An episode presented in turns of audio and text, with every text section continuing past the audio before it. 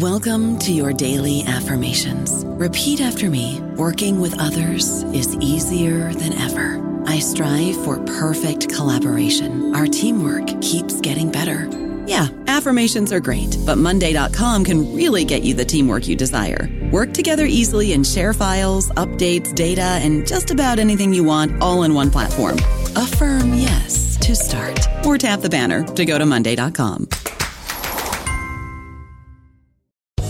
Land Casino asking people what's the weirdest place you've gotten lucky? Lucky? In line at the deli, I guess? Aha, in my dentist's office.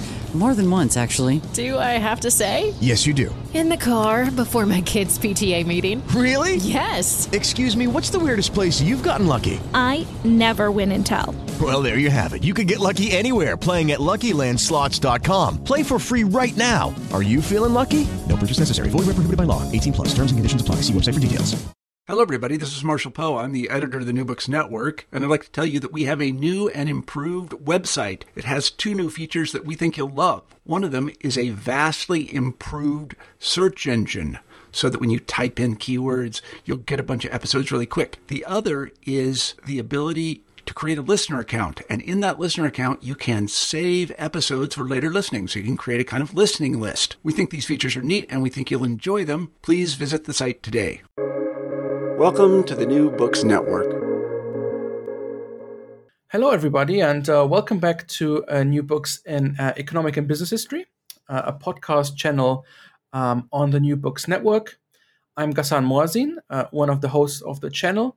Uh, and today we'll be talking to Dr. Peter Hamilton, um, who is currently moving from his previous position as assistant professor at Trinity College Dublin uh, uh, to a new position as assistant professor at Lingnan University uh, in Hong Kong. And we will today be talking about his recent book, uh, Made in Hong Kong Trans Pacific Networks and a New History of Globalization, which came out at the beginning of uh, 2021 with Columbia University Press. And is really a fascinating study of the role that Hong Kong and Hong Kong elites played in globalization and Sino US relations uh, in the second half uh, of the 20th century. so, Peter, welcome to the New Books Network. Thank you so much for having me. It's, it's great to be here. yeah, thanks for taking the time. Um, so, Peter, before we uh, delve into the book, uh, as always, I was wondering whether you could uh, talk a bit about um, basically how you came to the study of modern China and, in particularly, Hong Kong and this particular book uh, project? Well, like like most academics, I imagine you know the uh, the journey towards this project has been you know a long one and involving both um, academic interests and just personal experience. I first went to Hong Kong um, after graduating from Yale as an undergraduate with the Yale China Association, um, and with the Yale China Association, we taught at the Chinese University of Hong Kong for two years as Yale China teaching fellows.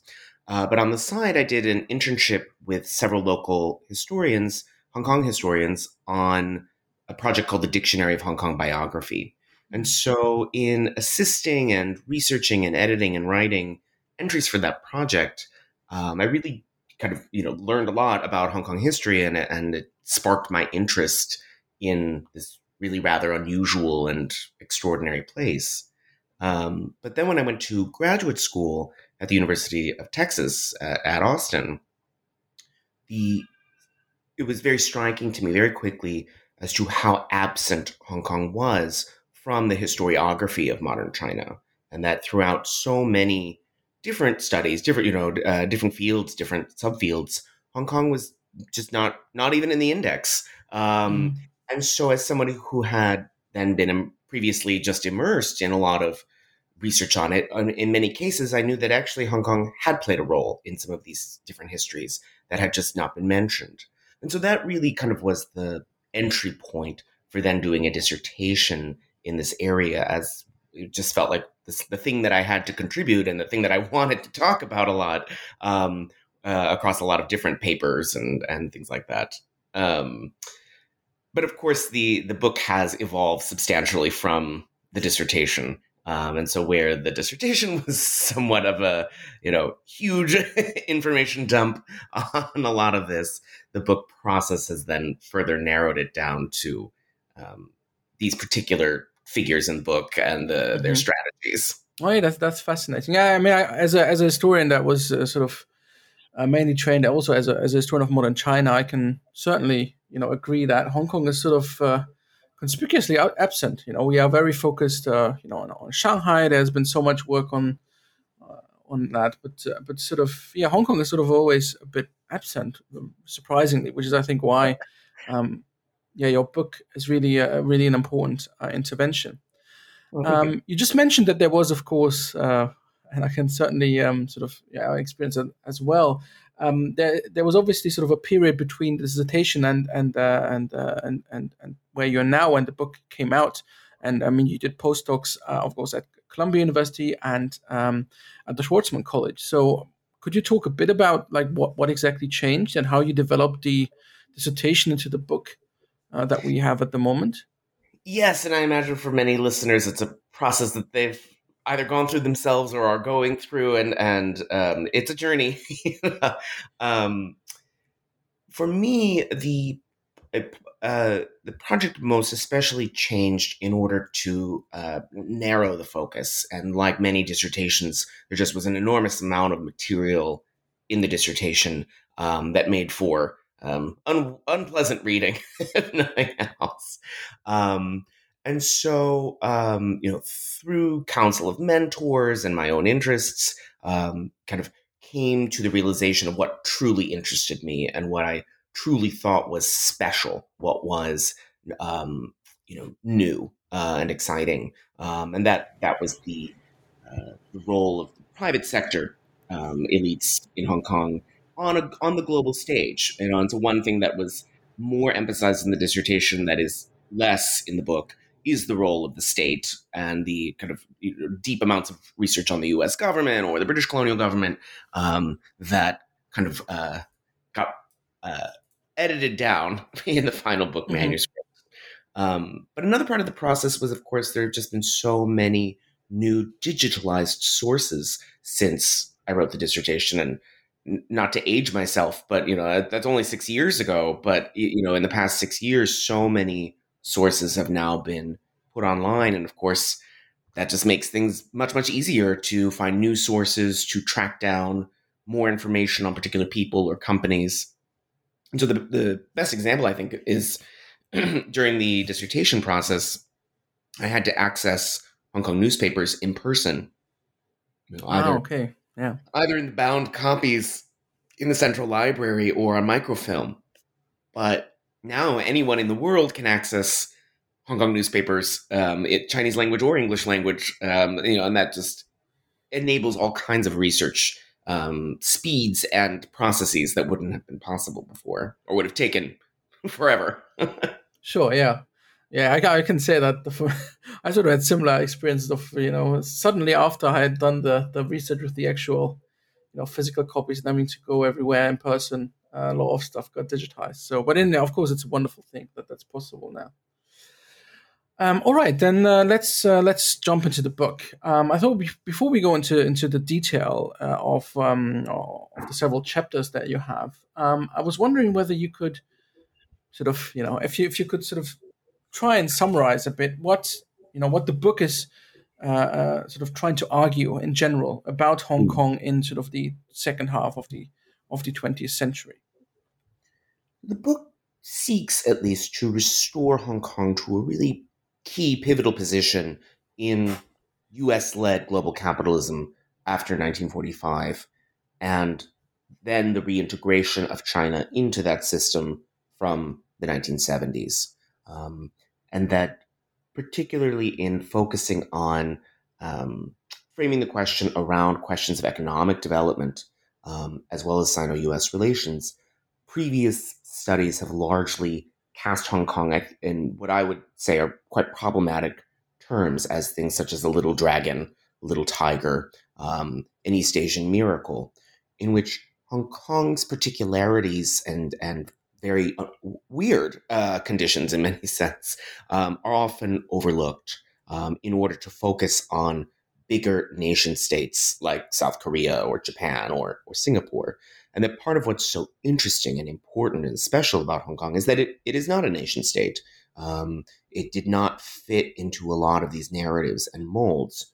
And so, really trying to not only position Hong Kong globally as an important nexus and node in a lot of different processes, but look at Hong Kong really on its own terms in this period um, and think very, very carefully about the terminologies used, the approaches made um, in order to try to come up with its own narrative and its own terms. Um, that's a multi multi factor uh, argument and approach, you could say.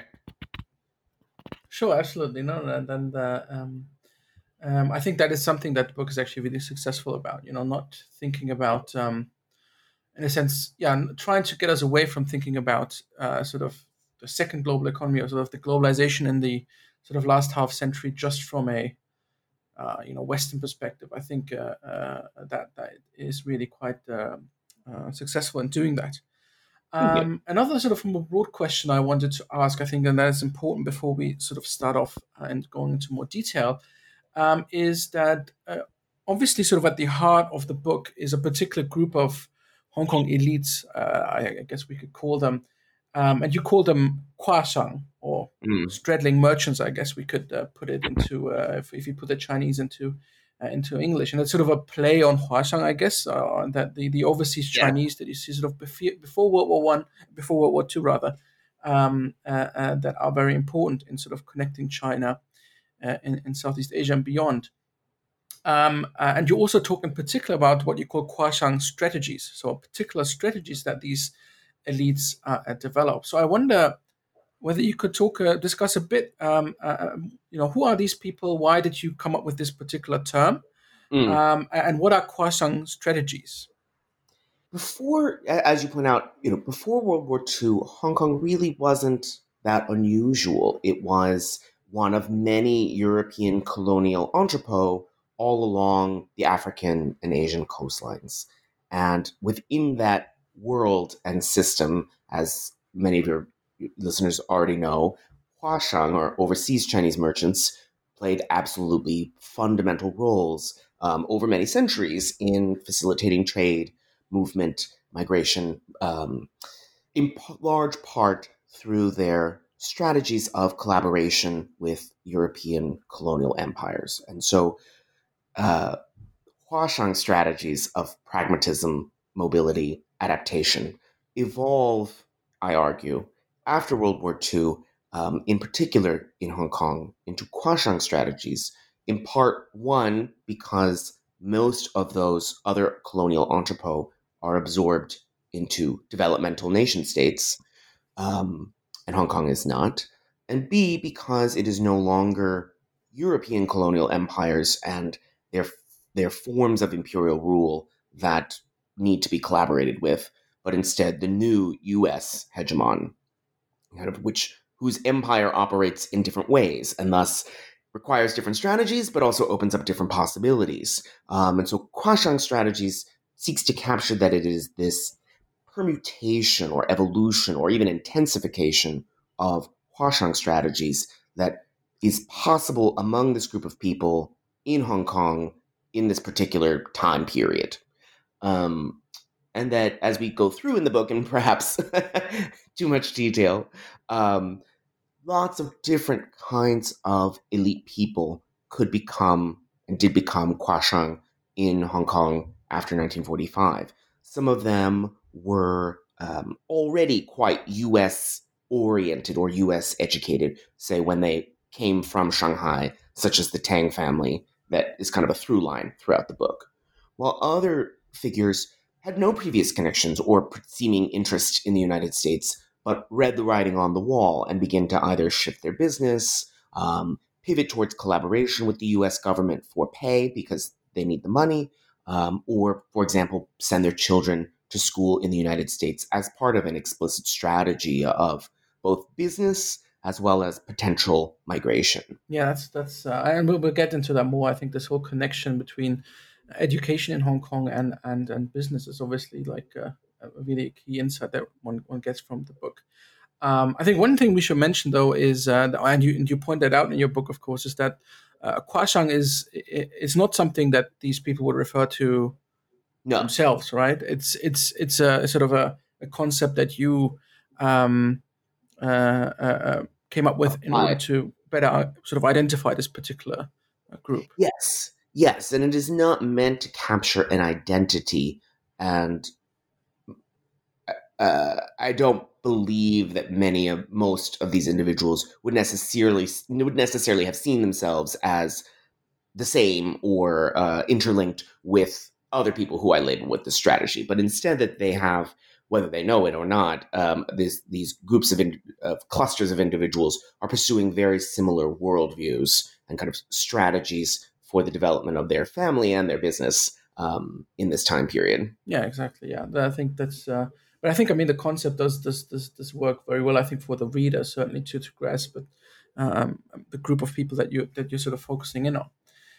Um, okay, I think uh, we, we we should uh, we should uh, delve in a bit uh, into a bit more detail. Um, so I think in the first chapter, you uh, you know you do sort of a very good job in sort of setting the scene um, a bit in the in sort of post-war Hong Kong, but also more, more broadly post-war post World War II um, uh, globalization for the reader. So I wonder whether you know you could do for for the benefit for our benefit now for the listeners. You could also set the scene a bit. Um, sort of how does Hong Kong look? Uh, what does it look like uh, after uh, World War II, and what is sort of the scene more broadly uh, looking like in East and Southeast Asia? Mm. Yeah, well, chapter one does does a fair amount of work um, to kind of set us up to see where the largest bulk of these future Kuashang came from, which is around Shanghai, um, for a variety of reasons, and why those histories of education and business had developed in pre-war China in that region, as well as the prior background history of Hong Kong and how all of this shifts through the late, uh, as I call it in the book, kind of the communist transition, you know, and so kind of this extended period of post-war Chinese Civil War into the early 1950s, um, in which Hong Kong's position is shifting very rapidly, in part because of the decline of the British Empire, the rise of the U.S., and the instability in China. And that as all of these shifting forces and factors um, play themselves out, it resets the terrain very substantially um, in Hong Kong, particularly with the US embargo on China in the Korean War. Um, and that this really kind of realign, begins to realign things, as many previous scholars have emphasized, but kind of in here emphasizing how much it fosters dependence on the US market as the essential sales destination for these new industrialists. And that many of the industrialists who came to Hong Kong from Shanghai, you know, uh, this was very improvised. There was not a large enough local market to sustain mass manufacturing in Hong Kong. And most of the regional neighbors are themselves pursuing industrial development and protect highly protectionist trade policies, um, and it is the U.S. that increasingly they look towards, and the embargo makes that actually really quite difficult. Um, and so, kind of setting the stage in chapter one to see how the terrain has shifted and how, as we enter the 1950s, these transplants to Hong Kong are thinking through this new worldview and kind of seeing what new opportunities in the post-war world are opening up while, and which former opportunities are closing down, such as um, kind of, uh, participation in the British imperial system is increasingly uh, less attractive, um, at least commercially. Yeah, exactly. I think. Um, I mean, uh, as you mentioned, there there, there is uh, um, obviously a lot of migration going on uh, from Shanghai in particular um, uh, to Hong Kong during this period, sort of 45, 49. Um, and I mean, I, I, guess for for sort of um, listeners that might not be uh, that familiar with uh, uh, the history of modern China, we should say you obviously have civil war going on uh, in the mainland at that time, and so a lot of the, you know, a lot of sort of business people that had been in in, in, in the industrial capital of China in Shanghai um, until then, uh, sort of had to had a choice to make, and quite a lot went uh, went to Shanghai, and I think. Um, um, you described this, you know, very nicely in in, in the first chapter. Um, but I was wondering whether you could. I mean, one thing I was really fascinated by is, uh, and you've already touched upon that, is is the Korean War, and how mm. the hmm. Korean War actually, in a sense, um, sort of re realigns, I guess, the the kind of flows of, of, of capital and commodities that run through Hong Kong, but also, um, yeah, the whole direction of Hong Kong. So really, more and more towards uh, the US. So I wonder whether you could talk um, a bit more about um, about that, but also what role Hong Kong sort of played in the East Southeast Asian economy due to the Korean War or during the Korean War. Mm.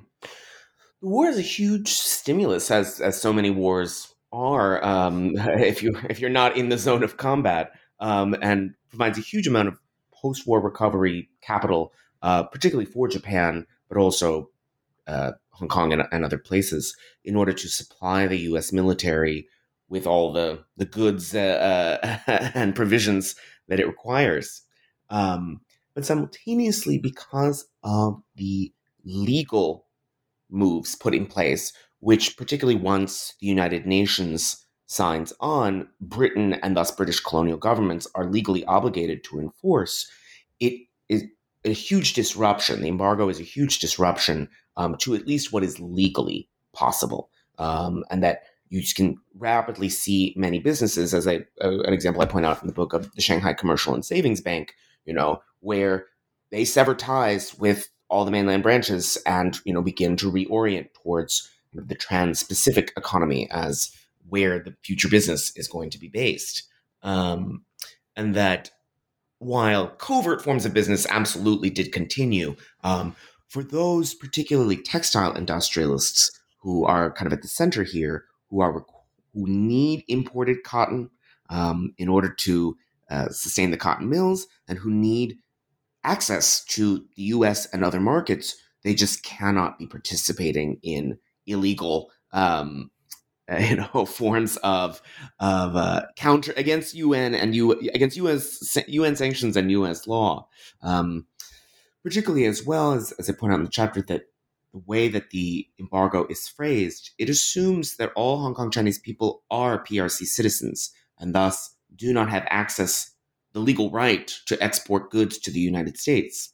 Um, and so for again these individuals, um, that's a must um, to get out of, of that of that provision, and so it, it further heightens the attraction of both the social capital that one could leverage to say, you know, you know me, John, I'm not a communist, you know, uh, take me off the list, or to actually become a U.S. citizen and thus have a, a document to waive, um, you know, that that I I'm maintain my access to the U.S. market. Mm-hmm. So the Korean War, and, and there's so much more. I mean, throughout the whole book, um, you know, there is more to say on so many of these topics and much more research to be done.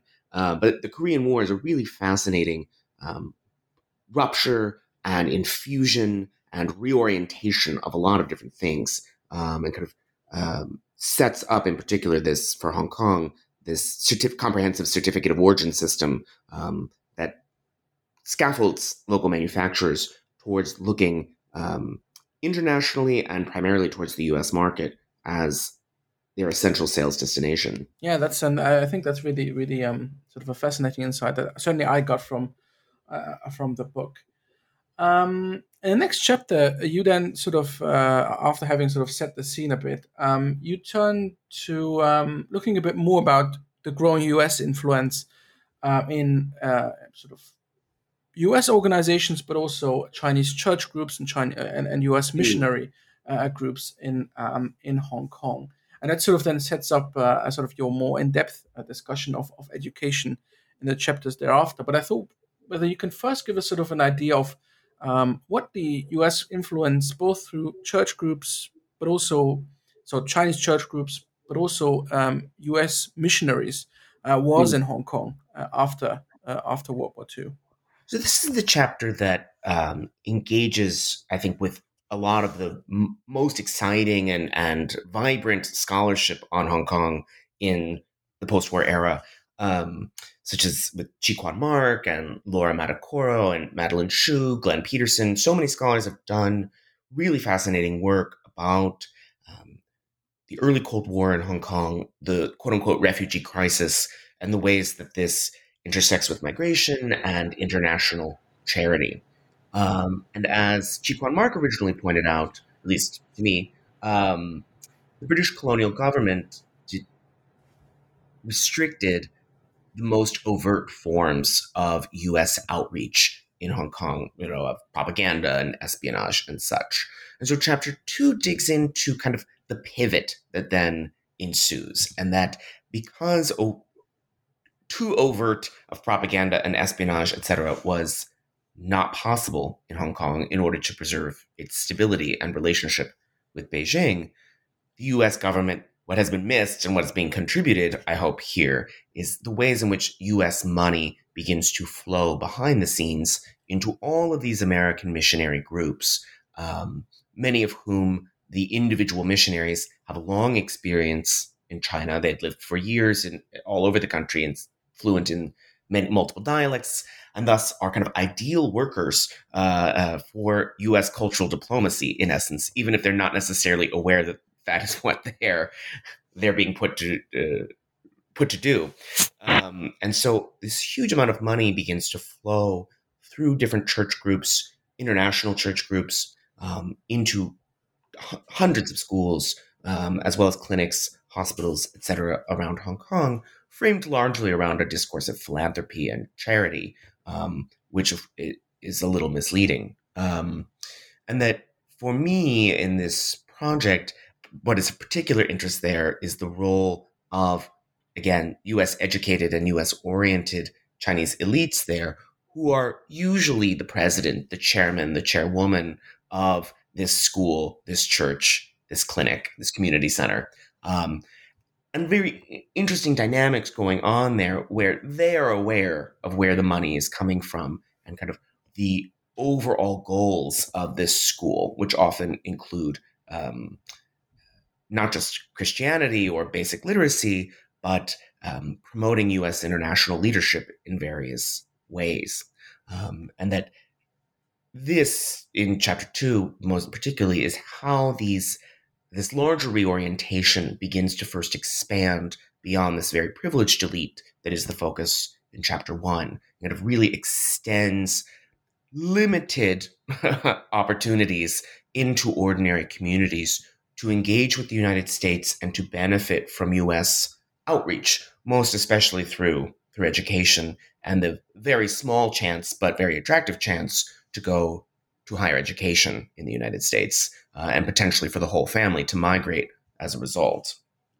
Yeah, wonderful. I think, um, yeah, I mean, especially this uh, sort of uh, the the impact uh, that American influence um, has then yeah on education and also the the, the monetary flows, which um, I think um, is super interesting how you how you discuss that and and dig that out sort of from the sources uh, in that chapter. But uh, obviously, there's sort of a particular um, influence then on on secondary education but in the next chapter, um, in chapter three, you then also look at the impact of this, this US influence that actually has on um, higher education uh, uh, in Hong Kong. And of course, you had the, you know, the University of Hong Kong was there already, uh, was a sort of very much British colonial institution. Um, but uh, the um, this this increasing U.S. presence, then as you describe, uh, sort of also uh, has its ramifications in higher education. and I wonder whether you could talk a bit more about that. Yes, and the, higher education is a different terrain, and so it brings us into a uh, more conflict with the British colonial government, which fascinated me because in chapter two, with primarily uh, primary, secondary education, vocational education, largely the British colonial government was quite welcoming, glad for the U.S. outreach um, most of the time, and generally really rather helpful. You know, and, um, in that often the American missionary group or charity didn't really know that much about Hong Kong, you know, and often the British colonial government steered them with, you know, quite a lot of time and investment into actually, I think a better project would be over here. This neighborhood doesn't have this kind of resource yet, and, and let us help you make it a better school, make it a better community center. Higher education is is very different um, in that, particularly as decolonization accelerates, there's a very active view of higher education as one of the more positive legacies of the British Empire and as a potential way to keep the Commonwealth together through informal association and shared ties and shared systems. So, US outreach into higher education and the US government and, and other uh, actors' interest in quote unquote future leaders um, r- rings a lot of alarm bells and kind of threatens the colonial government in certain ways, um, both in terms of their legacies, but also in terms of what they see as you know a rational organization of the system, and that U.S. higher education and Anglophone British higher education are just very different in, in the terms they use and and the, uh, the the length of the program. Everything is it's quite different, and so when the refugee colleges like Chung Chi begin to form, they form as four-year institutions that are awarding bachelor's degrees with magna cum laude and summa cum laude for their honor systems and calling you know the first year english class freshman english. And so in the colonial record i mean I, I, it was some of the most fun archival documents for me to read. You get very tart replies from colonial officers um, one whom even enjoyed uh, correcting the american english in the in the missionaries' letters and replacing it with British English almost obsessively. Um, so you can tell that they're they're they're riled by this and, and threatened by this, um, and so this particularly comes to a head with the formation of the Chinese University and kind of what form this institution will take and who will lead it. Um, it's kind of a flashpoint and turning point, as I say in the book, um, in chapter four, um, where these three of these refugee colleges um, kind of fl- join the Chinese University project and the ways in which why the British colonial government is doing this um, and and what the the various uh, Chinese faculty, Chinese administrators, and U.S. partners all hope to gain out of this project. I don't know about you, but I'm very busy and I don't have a lot of time to cook. That's why I subscribe to Factor. Eating better is easy with Factor's delicious, ready to eat meals. Every fresh, never frozen meal is chef crafted, dietitian approved, and ready to go in just two minutes. You'll have over 35 different options to choose from every week, including Calorie Smart, Protein Plus, and Keto. These are two minute meals. Factor meals are ready to eat and heat, so there's no prepping, cooking, or cleanup needed. They're flexible for your schedule. Get as much or as little as you need by choosing your meals every week. Factor is the perfect solution if you're looking for fast, premium options with no cooking required. Sign up and save. We've done the math, and this is important. Factor is less expensive than takeout, and every meal is dietitian approved to be nutritious and delicious. Head to factormeals.com slash NBN50 and use code NBN50 to get 50% off. That's code NBN50 at factormeals.com slash NBN50 to get 50% off. Yeah, absolutely. And in chapter four, uh, we, we then really see the this this this whole conflict come to a, a sort of pivot in a certain sense, and and we meet a I think a very one of the many actually uh, fascinating person historical figures that that come out in your book. Um, but in chapter four, it's it's particularly the first president of um, CUHK Li Choh-ming, or in in in, in Putonghua Li Chuoming, um, and he is sort of uh, yeah, he he plays a very important role in sort of uh, um, making it impossible, basically, for the British to uh, sort of reclaim CUHK. But but uh, maybe you can talk a bit more about about him and, and what his sort of role uh, was in this whole story of the Anglo-American conflict in higher education in Hong Kong. Yeah, Li, Choh-ming is a fascinating individual about whom, again, I think so much more should be done. Um, he's the only figure in the book for whom a whole chapter is focuses on a single individual. And i think that he merits that because at least for me in doing the research it was around him most especially where it became very clear to me how conscious these strategies could be. And particularly as an economist um, um, that you know an academic economist that he understood well the economic implications of the educational choices he was making, um, and that um, rather than it being about you know any kind of pro-American chauvinism or you know pro-British chauvinism. That it really is a pragmatic strategy about where power is and what would best suit the students of our university to have a bright future. Um, and that in terms of trade, investment, multinational corporations um, in the non-communist world, um, you know, that he is he's determined, and he uses the word all the time, international, uh, to make CUHK an international institution and explicitly not a British Commonwealth institution. Um, and that that is very controversial at the time. And and as somebody who um, himself was U.S. educated, who had been a development technocrat for the nationalist government, um, who had been involved in some of the power politics and corruption scandals of the UNRRA and the CNRRA in the post-war period. Um, this was a, a, a, very savvy operator um, who uh, kind of, uh, for better or for worse, was often willing to be kind of a railroad um, and not mm-hmm. afraid of controversy or academic fellow academics' dislike of him. Um, and again, better for better or for worse. Um, but uh, yes, by particularly coming from before he, became, he was vice chancellor, he was um, at the University of California, Berkeley, um, and that coming from Berkeley to take up this position, um, very carefully considering what he wanted to achieve um, and kind of uh, pursuing it um, rather methodically um, to recruit U.S. money and expertise into the Chinese university, including um, in places where we would just logically assume that British influence would have been the likely, you know, the default choice. Um, he he very actively replaces that influence with American influence, and the, the example that comes pops to mind here is the library system, where the study had already been conducted as to how to integrate the three constituent colleges of Chinese universities libraries together. Um, and they were going to do it on model it on SOAS's library. Um, and he he throws that study out and replaces it with a library replaces it with a Library of Congress system and hires a Chinese American librarian from Harvard Yenching to come, Alfred Kai-Ming Chiu, to come and be the first chief librarian.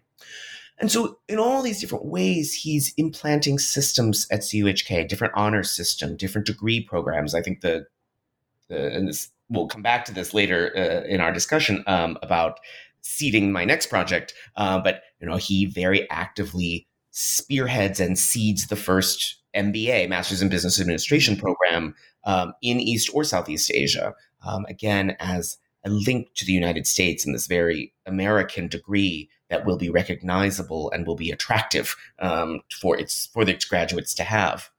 Um, so yeah, so uh, over his about 50, I think 15 year tenure as the vice chancellor of CUHK, Li Choh-ming is very active. And obviously, it's not he alone who's doing this, but a very active captain of the ship um, into making CUHK as quote unquote an international institution as possible, which largely means um, reorienting it towards the US and towards the dias- the Chinese diaspora that is interlinked with the United States by this point. Yeah, fascinating.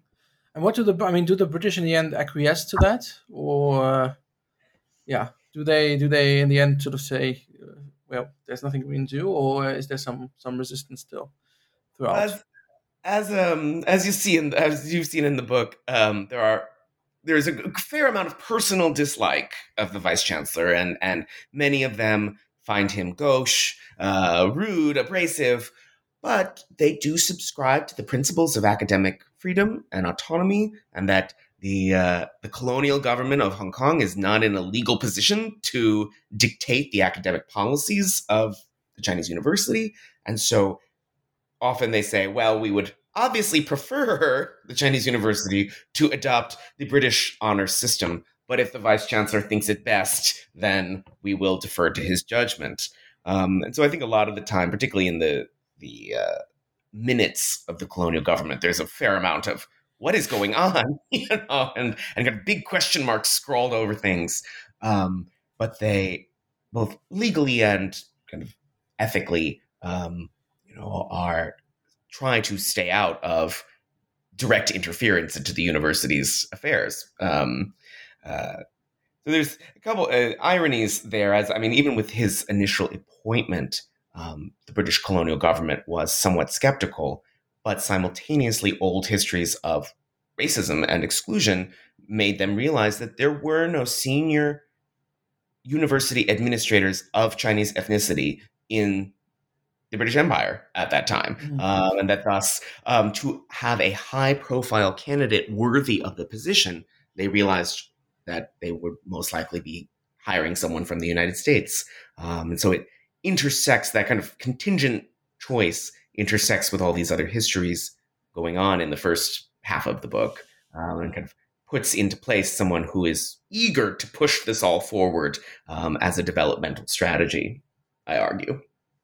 Yeah, yeah, no, and then and then uh, um, yeah, that's absolutely uh, fascinating, interesting. I think how, um, yeah, certainly how how how this all comes together in uh, in chapter four.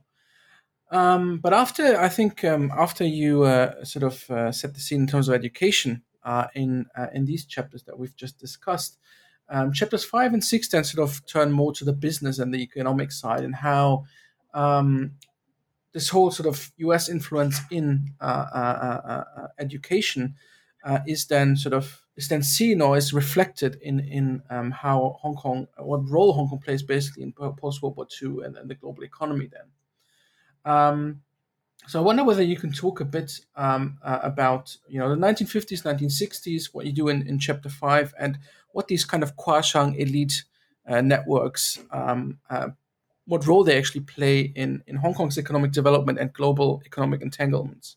Mm. Yes, by the by the early to mid 1960s, a lot of these trade and educational shifts of the 1950s are beginning to coalesce and bear fruit, you might say, um, and that um, because of the increasing uh, trade linkages with the United States, US investment is accelerating rapidly. And by 1963, the US becomes the largest outside investor in Hong Kong. Um, and simultaneously, the number of Hong Kong students going to higher education in the United States is doubling and tripling in these early years each year, um, going from a few hundred into thousands and thousands. Um, and so those processes of increasing commercial and educational engagement, I argue, are very much interlinked, and that you have an increasing um, demographic in Hong Kong of local ed- US educated people who return from higher education and are extremely well positioned and prepared to conduct trade and investment with the US, to work with American partners in Hong Kong, to take jobs with US multinational corporations as they begin to accelerate their investment in Hong Kong. Um, and that those kinds of strategies that Li Choh-ming pursued at Chinese University, um, kind of pushing all of this, pushing all of this forward say, through a business school. And so in chapter five, as you said, pivoting back to the business area, looking particularly at banking and investment and the ways in which um, these Kuashang actors begin to uh, reorient uh, banking and particularly investment into industry in Hong Kong, um, but as well as recruiting outside investment into Hong Kong. Um, in the uh, some of the, the, kind of middle section of the chapter, um, in order to diversify from uh, simple cotton spinning into more complex weaving and apparel making as export uh, uh quotas and other trade restrictions come into place that limit the, the export of cotton yarn, um, as well as then into U.S. direct investment into some really enormous flagship projects in Hong Kong in the late 60s. Um, and throughout all these flows of money, we have repeatedly the same type of Kuashang actors who are U.S. educated and or U.S. oriented, um, who are brokering facilitating, enabling these capital flows in large part for their own benefit. um, uh, but simultaneously, um, I'd argue, at least as well, for overall Hong Kong's benefit as well, um, and kind of moving it more and more towards the center of um, the, the U.S. expansion in Asia and the, the, the U.S.-led globalization process, as as we might term it. Yeah, and um, I mean, as we then sort of move into the 1970s, still before sort of what we normally discover or, or consider that the official opening up of China in 1978, um, you then sort of in, in chapter six again sort of sh- show the intersection between um, you know these educational circulations in terms of all these um, you know we've talked a lot about American led I guess or influenced education uh, in um, in Hong Kong, but of course as you sh- particularly show in chapter six, I think a lot of people, uh, you know, from Hong Kong go abroad uh, to the United States, and you then connect that and make the point, if I understood it correctly, that that then also had a direct impact on on these um, sort of global circulations of capital and commodities uh, in uh, uh, in the 1970s between the U.S.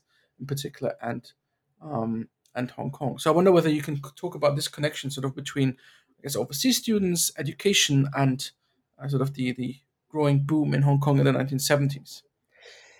Yeah. Um, the we we could particularly, I think, trace it through, um, you know, as as I do in the chapter, through through all of these, you know, kind of wealthy families who are really often rather abruptly pivoting towards education um, in the United States, and that um, kind of the Tung shipping family being a good example, where no real prior connections, substantial connections to the US before about 1960. And then around 1960, it becomes all about the US, and all of the children are going to go to school in boarding school and or college in the United States. Um, and in, you know, kind of the, at the same time, the Orient overseas shipping business is increasingly focused on the US as well. And that as some of these children, rarely all, but as some of these children return to Hong Kong to take over the company, we can then trace the evolutions of these companies in response. And so um, the example that I go into in the most detail there, in part just because of the available material and sources, um, is Li and Fung, um, and that the Fung brothers very actively uh, kind of transform Li and Fung as a, from a kind of patriarchal Chinese family company into a U.S. modeled conglomerate. Um, and a lot of that, again, involves quite a bit of conflict, um, including firing their own family members from the company and replacing them with college educated managers, taking the company public, all sorts of increased accountability and, and transparency as they see it uh, in the operations of the, of the company. Um, but the what this enables is in part many, many, many U.S. Uh, Hong Kong companies to ride the kind of seismic financial shifts of the 1970s to transform into much larger and much more, you might say, sophisticated service oriented businesses. Um, so, in the case of Li and Fung, moving from a simple ex- import export company to a much more complex kind of commodity chain broker, um, as well as insurance agent, uh, freight handler, uh, all sorts of other things. Um, and that uh, Orient Overseas moves into container shipping, um, and so, uh, so, on and so forth. Many different companies in the early 1970s in Hong Kong kind of reemerge into U.S. modeled, at least I argue, you know, corporations um, that are extremely, again, well prepared to take advantage of the later opportunities that are going to come in China. You know, and that it isn't just money that Hong Kong had um, and was able to invest into China, but also a, you know a, a world leading um, amount of expertise and access to the latest in everything in the world um, that will be, as I uh, discuss in chapter seven and eight, very very important to China's opening up, reform and opening up um, from the early 1970s, um, which says kind of the really the main point of chapter seven, which is trying to mm-hmm. kind of de-emphasize a bit the 1978 uh, watershed and instead show that from Hong Kong's perspective, much of this was in motion and even kind of common knowledge um, from 1971, 1972 moving forward as increased economic possibilities opened up. Yeah, exactly. I mean, before we sort of uh, come to the reform and opening, uh, I, I, just want to highlight, particularly, I, I, mean, as a sort of historian of, of Chinese business, I found the um, you know the example of Li and Fung that you just mentioned, um, but more generally, sort of this how you describe, you know, in, in terms of our understanding of the development of, of the Chinese company or the particular form of Chinese business, the impact of U.S. education. I mean, if I remember correctly, in, in, in the case of Li and Fung, it was actually Harvard Business School, yep. um, and and they sort of and how they then implemented what they learned in the U.S. basically uh, uh, in terms of reforming um, the structure of enterprises um, um, in in Hong Kong, um, sort of that were more traditional Chinese enterprises before that. So I think yeah. that's sort of the, this the, the, description of this kind of moment in your book is, is is really very important and something we haven't really looked at again um, from for, from from the sort of more broader Chinese business history standpoint. When Victor Fung, in particular, was a faculty member at HBS for two years, and then when he returns to Hong Kong in in part, you know, to take over Li and Fung with his brother, he also teaches at Li Choh-ming's MBA program at the Chinese mm-hmm. University, you know, and so kind of really making very tangible those links between education and business, and that, um, you know, uh, also I should emphasize Li Choh-ming is descended the vice chancellor of the chinese university was descended from the li of the li and fung so you know um sure. deeply, deeply interconnected as part of a worldview in which education is not just a status symbol, but a key kind of um, strategy uh, for the future, which maybe sounds really obvious uh, in some sense, but that we really don't emphasize very much in business history um, as how one of the ways in which companies transform, find new markets, uh, uh, develop partnerships, etc., is through old educational connections or ideas. Yeah, absolutely. And I think, um, again, I think this is sort of. Don't want to sort of open up another can, but, but I think in particularly in introduction, you, you you make the point that of course there has been quite a lot of scholarship on sort of uh, you know native place networks and the importance they played in uh, uh, in business in China and so on. But I think in, what what comes out really out of your book as well is that uh, you know educational networks, what kind of importance they you know how important they were and how again those you know in particular trans-pacific connections that came out of that uh, played an important role for hong kong i think um, so i think yes. giving sort of a bit yeah please go ahead no just as as as um, anyone you know uh, familiar with sinophone cultures plural you know can testify that you know the importance of your your tongshe you know and, and your classmates and school affiliations is is very evident. Um, and that simultaneously, um, we haven't explored nearly as much how much educational networks um,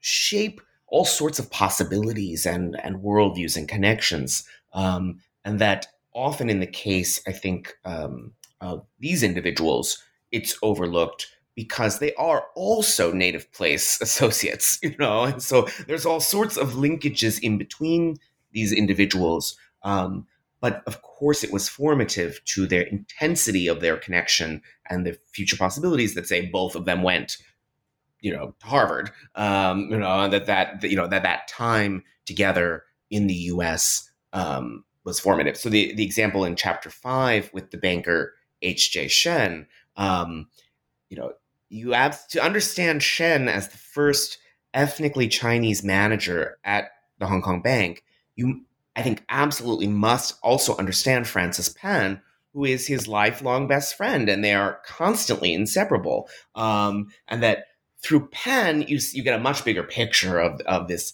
networks that they're immersed in and what they're doing, you know, and kind of um, collaborating with U.S. government associates, uh, sending their families to the United States, and very carefully always kind of mapping their movements onto one another in a way that is um, in some sense touching of you know lifelong friendship, um, but also revealing as to um, you know what else is going on besides formal banking operations. Mm-hmm. Yeah, no, absolutely. I think that's really you know the, the highlighting of the of, it's, it's the side of, of the of these networks and educational networks is really really um really fascinating to read about.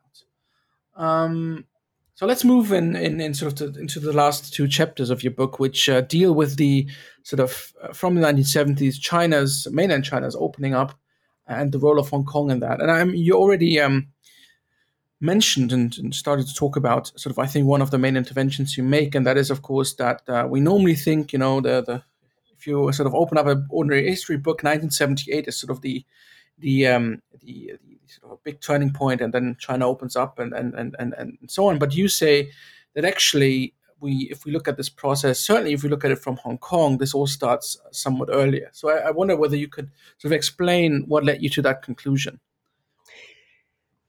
again, it was the sources, um, and that when you go through, for example, the um, the American Chamber of Commerce's monthly magazine or the General Chamber of Commerce's monthly magazine, all of which are in the HKU special collections, you know, it's China, China, China from 1971 on, and full of very rich details about the deals that are ongoing, the new trade possibilities that are going on, how different chamber members are visiting Shanghai and Beijing and meeting with very senior people to discuss oil exploration or chemical partnerships and and so on and so forth.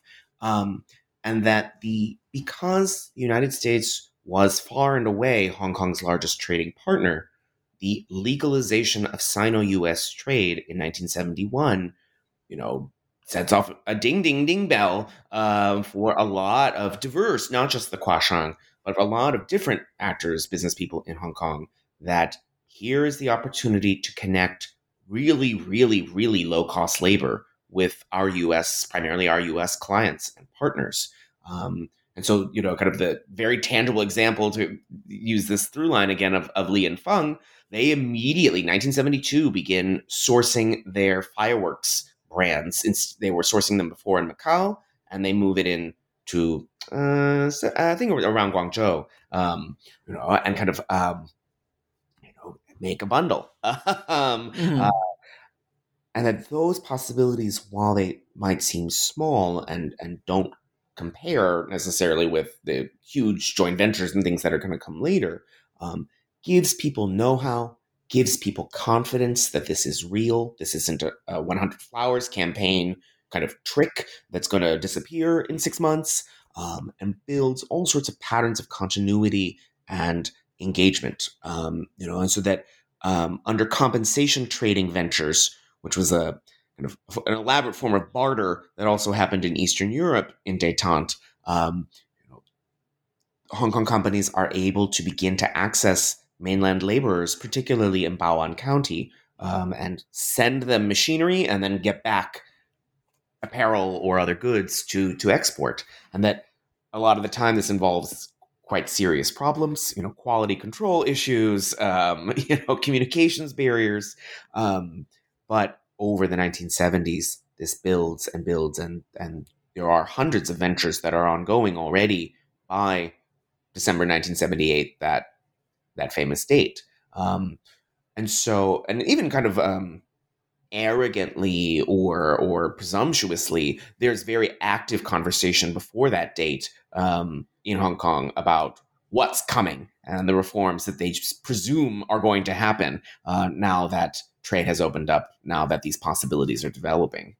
And absolutely, I think that is really again a point that is really um, with the sources, particularly that you use, is very convincingly argued. I think in the book that, of course, um, you know, we sort of have to get away from this one point in 1978 and then look at uh, other things that already started somewhat earlier. Um, so moving then on to, to, to the last chapter uh, in the book, uh, where there you then actually look at the 1980s, and I think sort of show in a very very interesting way how you have certain reformers uh, within the PRC in mainland China that then start to cooperate and build relations um, uh, with with these Kuashang elites. Um, and that, of course, then again, uh, I think uh, sh- sort of shine, sheds a different light uh, on on the Chinese sort of starting economic reforms that that, that we know, that we normally know uh, of. Um, so I wonder whether you could talk a bit more about that. What happens in the 1980s, and and, and what connection there was between these reformers uh, in mainland China and the Kuashang. Yeah, the 1980s chapter really is kind of a story of the the evolution of the Kuashang strategies. Um, you know, from connecting Hong Kong with the United States to now connecting China and the United States through Hong Kong as a key permutation in this evolution, and that as economic reforms gain momentum and as networks build that build trust, that build confidence again that that all of this is real, that Deng Xiaoping is trustworthy and that he will do what he says he's going to do. Um, this opens up even more possibilities. Um, and so the example that go into a lot of detail in chapter eight about is Gordon Wu and the Guangshen Expressway, um, and that you know this isn't just compensation trade. This is a multi-billion-dollar, you know, decades-long project that really was his idea. Um, and for better or for worse, um, kind of railroaded into place and did you know a lot of the tedious work to convince Guangzhou officials, Guangdong officials, Beijing officials that this was something that they needed to do, um, and that you know very again very logically many PRC officials are skeptical because no one in China at that point owns a car. Um, and this, you know, why do we need to build an expressway when um, you know m- most Chinese people's transport is by bicycle? Um, and that kind of seeing that future and seeing what it would enable, you know, and that all the low cost labor in the world in Guangdong is not useful if you cannot get the production that they the, the that the laborers produce to the market, uh, and that an expressway linking the whole of the Pearl River Delta opens up a huge field of potential development and investment. Um, and so Wu and, and the expressway, I think, are a really illustrative example of where, again, it yes, it is money, it's Hong Kong money that is in part facilitating this, but also expertise, vision, and connections to the world, you know, and that there are Japanese investors into the expressway, American investors into the expressway, um, and kind of um, a whole campaign of advertising what what the expressway will will do uh, and enable you or you or you to come to China and tap into the labor available in the Pearl River Delta. Um, and so, kind of that that partnership is, I think, cannot be overemphasized as how important that is as an advantage for particularly the Pearl River Delta and Guangdong um, to develop very rapidly in in tandem with the world market. Yeah, absolutely. I think again the, the you know the point you, you, you make I think very uh, forcefully and, and, and, and that it's really useful is to again the, you know if you look at the Kuashang during this period that it's really not it's not just about money which, which is I think what what people mostly think about when they think about Hong Kong during this period but it is you know expertise and connections that were built uh, in the decades before that then uh, are really helpful uh, uh, for China's takeoff.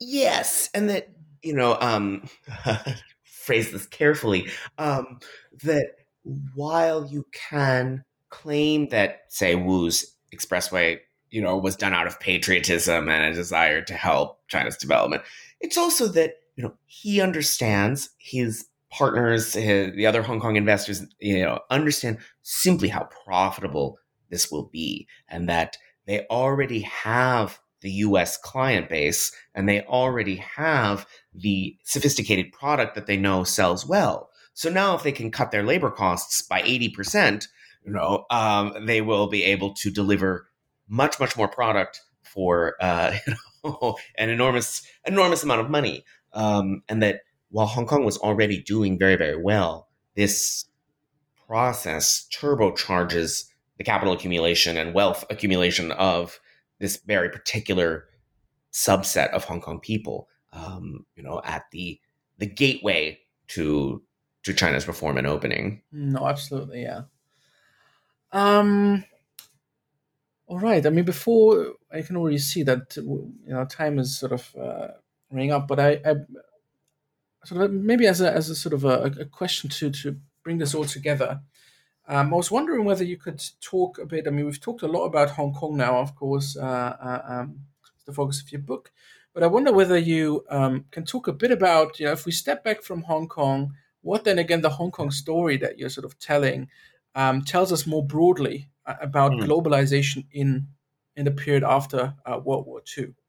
I think the most important analytical point that the book tries to make, at least, is that, as you mentioned briefly before, we tend to assume that the driving agency of globalization came from the global north and very often white people in New York, London, etc. Um, and that Made in Hong Kong really tries to emphasize that you we need a more sophisticated map and terrain of the so-called third world, and that even within a place that on paper and statistically looked very very poor, um, like Hong Kong, you have a set of people who are extremely well prepared to compete um, and to understand the terrain of the post war global economy and to move very rapidly to take advantage of that um, terrain you know for themselves and or uh, their company etc um, and that uh, in restoring agency to so-called global south or and third world actors um, we also get a much more complicated picture about power and privilege in globalization. And that um, you know, Hong Kong public memory likes to celebrate the, the very exceptional rags to riches tycoons like Li Ka-shing, and that as as my reviewers of the manuscript initially pointed out, you know, to me, you know, those people are not present, um, you know, in this book, um, and that is that is because you know the vast majority of Hong Kong elites actually come from a very long line of inherited privilege, um, and that you know, kind of their participation in globalization from this very unusual place, Hong Kong, um, was built on a whole system of inequalities and privileges that they had accumulated over the late Qing and Republican eras, you know, and that over many generations, um, kind of the, the gap between the Kuashang as actors and their fellow refugees was a really, really vast one, you know, and, and as much as um, many Hong Kong people did very, very well, and the rising tide lifted many boats. Uh, a lot of people got a lot higher, a lot faster, um, and that um, particularly with a prestigious education and advantageous social capital, as the the quote at the front of the book, I think captures. Um, you can lose all your money uh, and all, all of your companies, etc. But so long as you have the right connections and the right pedigrees, you may well be able to get it all back and more um, you know, with a little bit of luck and hard work, and that um, that I think is another part of the globalization story and the economic development stories that um, not emphasized enough.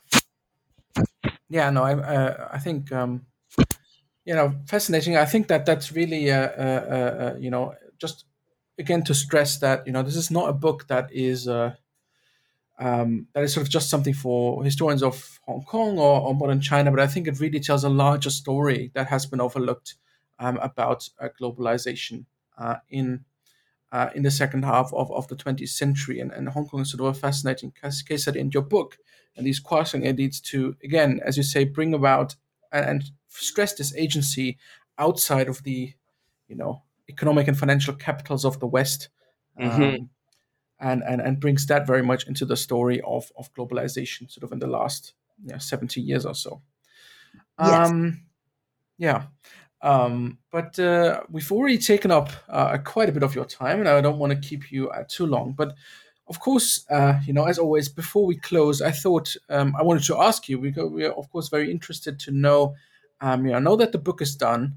Um, what you're working on now, uh, and uh, whether it's connected to to, you, to the book or something completely different. Um, yeah, I wonder whether you can talk a bit about that. Yeah, no, the uh, as I mentioned before, kind of the seed for the next project came through Li Choh-ming and his MBA program at the Chinese University, and what struck me there was that when he began announcing that he was going to start this program, the British colonial administrators that he was corresponding with did not know what an MBA program was. Um, and as this is clarified for them, um, they very succinctly point out that this is impossible because there are no MBA programs in the United Kingdom at this point, and thus a British overseas colonial territory cannot offer degrees that are not legally recognized in the United Kingdom.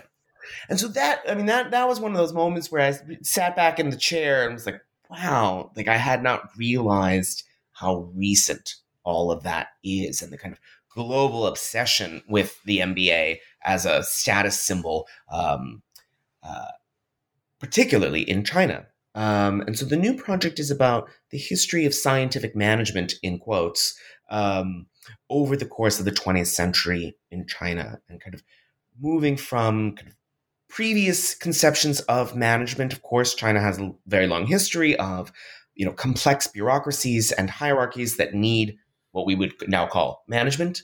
Um, that over the early 20th century are transformed through the, the discourse of Taylorism and other uh, scientific uh, management innovations, and then have become very, very influential in both the nationalist and early PRC development tech- technocracies, you know, and kind of development plans about thinking about how to quote unquote scientifically manage and organize an economy and how you train people to do that work. Um, that then the project uh, concludes by then looking at the growth of the MBA in China since the 1980s, 1990s, um, and kind of these many different permutations and chapters of uh, evolving management thinking in the Sinophone and Trans-Pacific worlds. Because particularly as the project will emphasize, a lot of this is uh, in connection with U.S. educated overseas returnees. Uh, so kind of a conceptual link between the two projects there as to the interconnections between education and business. Yeah, wonderful. That sounds absolutely fascinating. And um, you know, having had the chance to uh, uh already listen to to a paper of yours on that uh, topic, I, I certainly uh, I look forward a lot to to learning uh, more about that in the future. Well, thank you. Um, yeah, but all that uh, remains for me now is to thank you so much for for for taking the time to talk to uh, us today, to talk to, to, to be on the podcast and talk about your book. Um, and as I said, I look forward uh, very much to um, uh, to the next project and probably welcoming you to the podcast uh, again. Then, so again, thank you very much, Peter. I uh, I really enjoyed the conversation. Thank you. I did as well.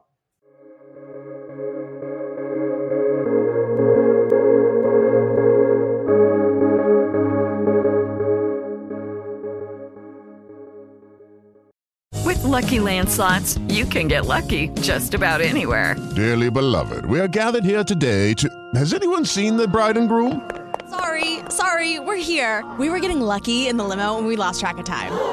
No, Lucky Land Casino, with cash prizes that add up quicker than a guest registry. In that case, I pronounce you lucky. Play for free at LuckyLandSlots.com. Daily bonuses are waiting. No purchase necessary. Void where prohibited by law. 18 plus. Terms and conditions apply. See website for details.